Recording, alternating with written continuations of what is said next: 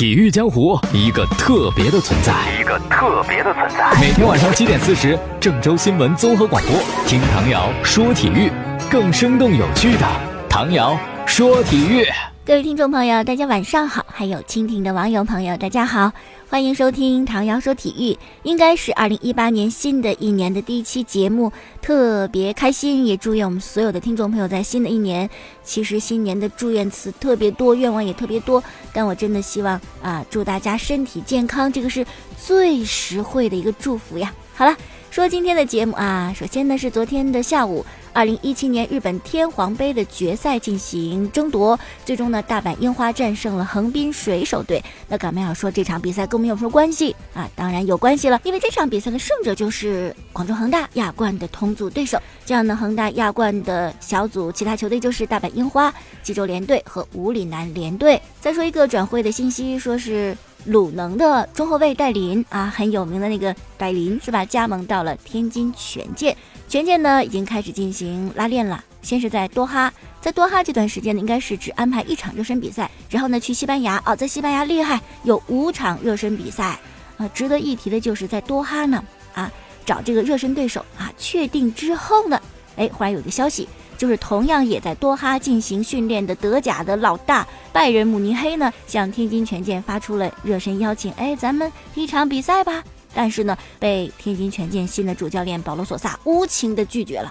拜仁都看不上，这是为什么啊？索萨的理由很简单，就说呀，这个我们的训练呢，一定是要按照计划来进行的，并不是谁名气大我们就要啊上赶着找谁热身，是吧？我们这个计划定好了，不能够临时增加比赛啊。这是一个很有主见的人呐。再说一个人，广州恒大的队长冯潇霆最近呢参加一档综艺节目，就是那个吐槽大会啊。因为冯潇霆我们都知道是吧？不管球踢得好不好，但段子写的还是不错的，国足最棒的一个段子手啊。因为是他参加吐槽大会嘛，所以其他很多嘉宾呢也都跟体育沾边儿，林丹呐、黄健翔啊等等等等。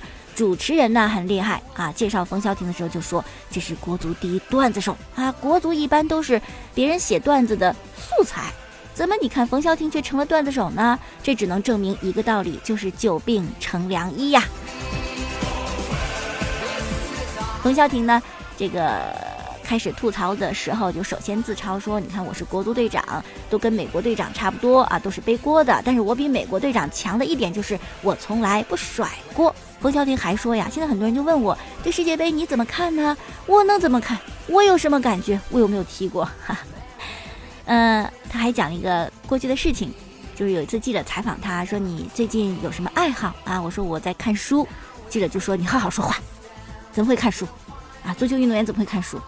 冯潇霆就就感觉很不能理解，是吧？怎么就不能看书呢？凭什么足球运动员就没有文化呢？是吧？当然，林丹不一样，林丹为了让自己看上去更有文化，那不是看书，而是直接上大学买一大学文凭。然后呢，还接着拿这个林丹开涮啊！林丹说到欠薪的事儿，冯潇霆就讲：“你看我们许老板从来不欠薪，天天发奖金，烦死了哈！”又说到这个林丹打球特霸气，没事就摔拍子是吧？摔一个换一个。说你看你们羽毛球运动员可以摔拍子，我们足球运动员不行啊，我们只能自个儿摔自个儿，哪有拍子可摔是吧？而且自个儿摔自个儿都很有技术含量，摔不好就被裁判判为假摔了。最后呢，冯潇霆谈到和黄健翔的渊源，说二零零五年荷兰世青赛，他跟梅西一起被评为十大未来新星。当时呢，说黄健翔特别热心的给冯潇霆打电话，说小冯，我帮你运作吧，我帮你到德国踢球，你想不想啊？冯潇霆说，我当时特别激动，说想。结果大家看到了，是吧？没有成功嘛？哎，黄老师，我哪知道你不行啊？知道你不行的话，我就去找刘建宏老师帮我运作了啊。这是冯潇霆的一个段子。哎，说到这个荷兰世青赛，确实那年我们这个青年队打的真的很好很好。那年主帅应该叫做克劳琛，对吧？那个球队真的踢法很漂亮，好像那种青年才俊也很多，评为十大未来之星嘛。后来有人就拿这个点去吐槽冯潇霆，说：“你看看，你看看，同样十大，梅西什么成就，你什么样，是吧？你连世界杯你都没有进去过。可是大家不要这么。”妄自菲薄自个儿的人好不好？梅西那是一个现象，梅西有几个，对吧？梅西、冯潇霆，那还有其他八个呢？其他八个你知道的是谁吗？不也没出名吗？是不是？干嘛干嘛这么不认可冯潇霆呢？我觉得在同年龄的这个中国球员当中，他应该还算是不错的了。好了，再说另外一个人啊，当时也是以青年才俊这样一个标签儿啊，然后呈现在球迷面前，就是张玉宁嘛，是吧？以前国足打比赛唯一的一个留洋的是张玉宁啊，又德甲又英超的，是吧？最初是在荷甲啊，好像还挺不错的。结果呢，跟这个董董方卓有点像，就是一年不如一年，一年不如一年。刚开始在荷甲啊小联赛小球队，但是好歹能踢个比赛，然后到英超压根就不用你，直接就转租，租给了德甲的不莱梅啊。不莱梅到了之后。好像教练也说很有潜力呀，不是为了这个亚洲市场啊，不是为了钱呐。但是，但是呢，是不是你不说我们心里就不清楚了吗？这桩租借完全就跟商业息息相关呐，大家都明了，你就明说，还藏着掖着，还张玉宁很有潜力，那干嘛一场比赛都没有让参加过，一场正式比赛都不让参加？我觉得张玉宁可惜了，耽误了，是吧？而且呢，事实真的是胜于雄辩。在张玉宁加盟不莱梅的新闻发布会开过之后几小时，不莱梅就宣布获得一个中国企业的赞助。之后呢，又和张玉宁的父亲的公司进行了合作。所以说呢，这个事儿我们也不好多说什么了。虽然从某种啊专业的角度来看，张玉宁没有什么比赛可踢，但从另外一方面来看，在钱这方面，张玉宁一家和不莱梅都没亏着啊，都挣了。好了，再说英超吧。第二十一轮在三十一号，一七年的最后一天，曼城对阵水晶宫，结果呢，双方零比零踢平啊。用水晶宫厉害，逼平了曼城队。水晶宫有一个特点，就踢法特别的粗野。都说英超什么很凶悍、莽夫什么，水晶宫就其中一个典型代表。我记得我哦哦，那是女王公园巡游者啊。有一年我们跟他们打热身比赛，也是。打架打起来了啊！水晶宫跟这女王公园巡游者差不多，就比较强悍的一支球队。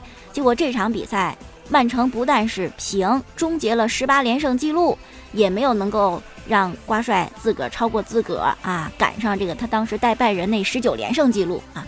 那算了，无所谓，是不是领先那么多呢？平就平一场。更糟的就是球员受伤啊，热苏斯，哇，当时。哭着离场的瓜迪奥拉就摸着他头安慰他，安慰有什么用是吧？到底是有伤了，然后德布劳内也伤退，你看看你看看，啊，虽然联赛领先那么多，但是毕竟联赛还没有结束，这两位球员有伤，这对于瓜迪奥拉来讲呢是一打击呀！哎，真的是冬天来了，本来呢这个曼城在英超的形式是那首歌啊，歌名暖暖是吧？现在呢就是那首歌，歌名叫凉凉啊，心是拔凉拔凉的呀。那根据最新的消息啊，热苏斯的伤情是这样的，嗯，膝关节内侧副韧带损伤，未来的几天要接受进一步的检查，而且确定他损伤的程度。膝关节，哎呀，我最近也为膝关节深深的苦恼，因为我这膝盖好像，这个怎么上楼啊，啊下楼啊，打弯儿啊，那么疼呢？是吧？我是不是也是副韧带损伤啊？回来我得拍个核磁去看一看。是吧如果谁曼城队医能给我诊治一下，那就更好了啊，这我就放心了，那就可以痊愈了。啊，再说另外一场比赛啊，利物浦对阵伯恩利的比赛，先是利物浦的马内呢帮着利物浦首开纪录，然后呢伯恩利在八十八分钟扳平，八十八分钟扳平，是吧？这还有两分钟常规时间就到了，再加补时顶多三五分钟，你这还还想怎么样啊？当时就绝望了。谁知呢？不成想，伤停补时的时候，利物浦依靠着克拉万的进球，又反超二比一，最终客场绝杀伯恩利啊，豪取三连胜。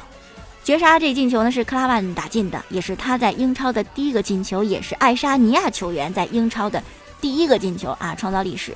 那么这场比赛呢，利物浦的这小编呢特别的辛苦，非常不容易。最后两三分钟啊，比赛战报换了三次题目，第一次呢是很乐观，是吧？我们一比零赢了啊，全取三分。然后呢，八十八分钟，伯恩利扳平。哎呦，冷雨夜又被绝杀扳平啊！这这不成想，补时的时候他们又又赢了啊！又换标题，哎呀，这个忙的呀啊！一场战报三次改题目。再说埃弗顿对曼联的比赛，曼联呢二比零在古迪逊公园球场赢了啊！其实上半场呢，曼联踢得很被动，但是管他被动不被动呢，是不是？最终赢得了比赛。林加德漂亮的一记世界波啊！最终呢是锁定胜局，挺好的。这个穆帅呢也多多少少能够缓一缓。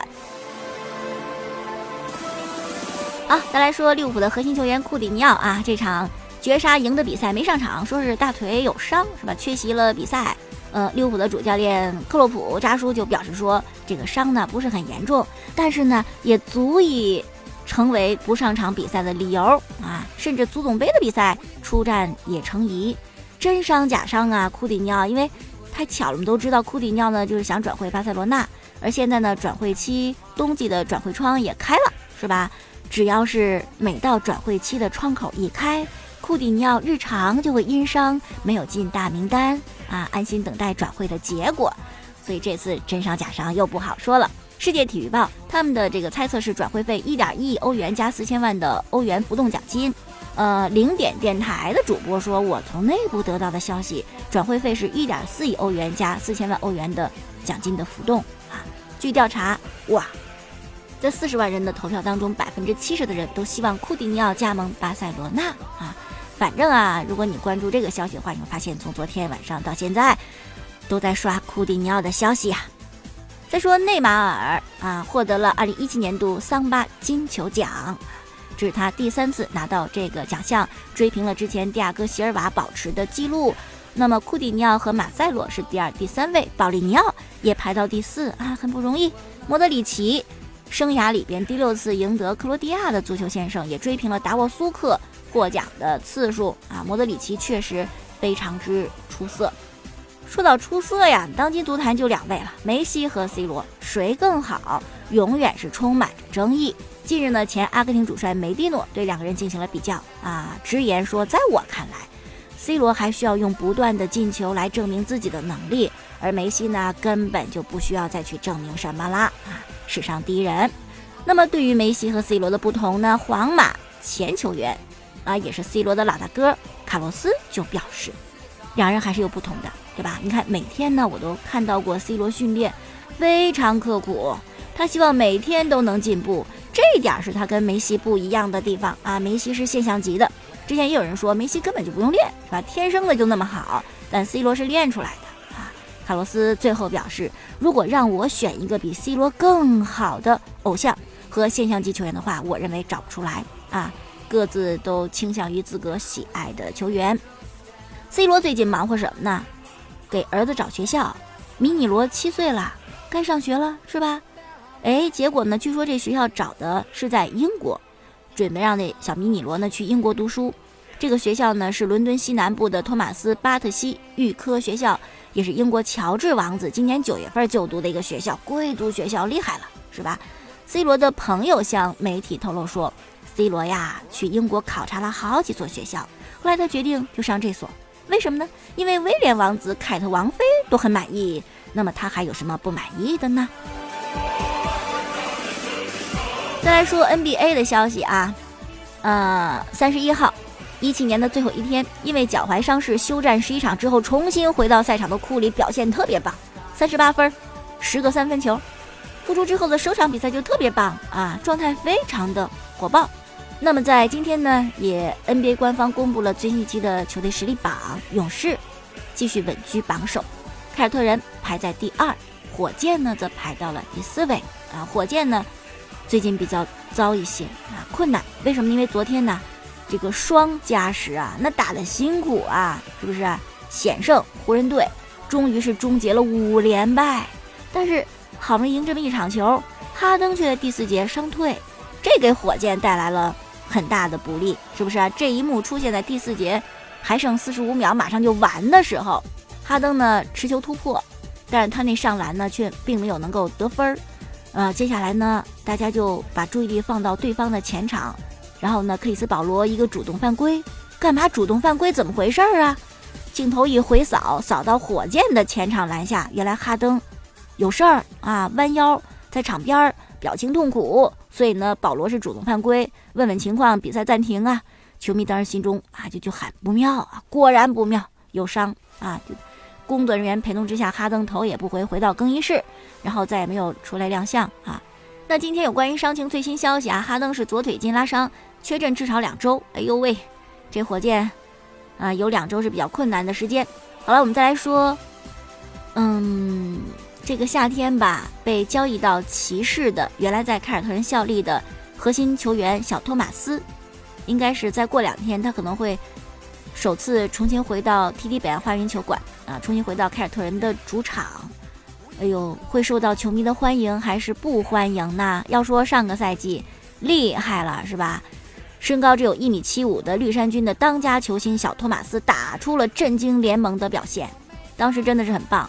后来托马斯就自个儿接受采访时就感叹说：“哎，也就是我只有这一米七五，假如我身高一米九三，我就会成为历史最佳的球员，也非常的自信。”后来这赛季结束之后呢，就交易到了骑士，然后有伤。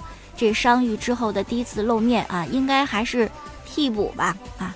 下面我们就说一说这个小托马斯哈，呃，其实呢，在 NBA 呀都是大高个儿是吧？在他们的统治之下，小矮子一米七几，正常人好像也不能算高是吧？能够打出一片天地，确实非常的不容易啊。小托马斯呢，他非常喜欢李小龙，哎，是李小龙的粉丝。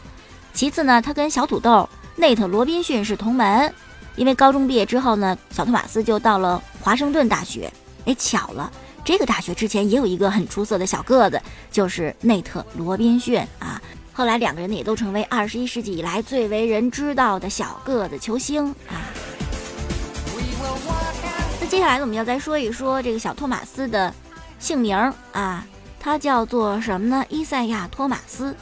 这个跟之前那个微笑刺客的名字是一模一样，哎，是你爸爸特喜欢这球星，给你起这名吗？到底有什么关系呢？啊，其实是这样的，就小托马斯的父亲呐，是一个特别狂热的湖人队的死忠，非常喜欢湖人队。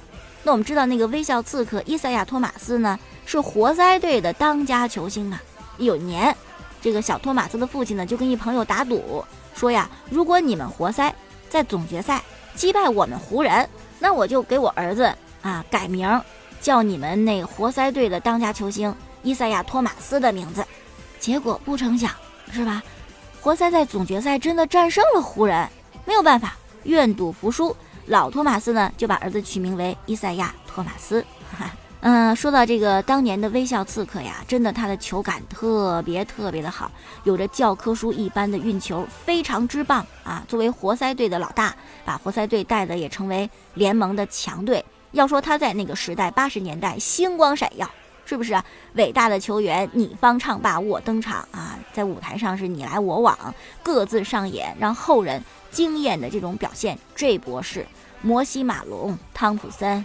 大鸟、魔术师、乔丹、巴克利、大梦、罗宾逊、卡尔马龙、斯托克顿，是吧？这都是非常厉害的名字，像耀眼的钻石一样啊。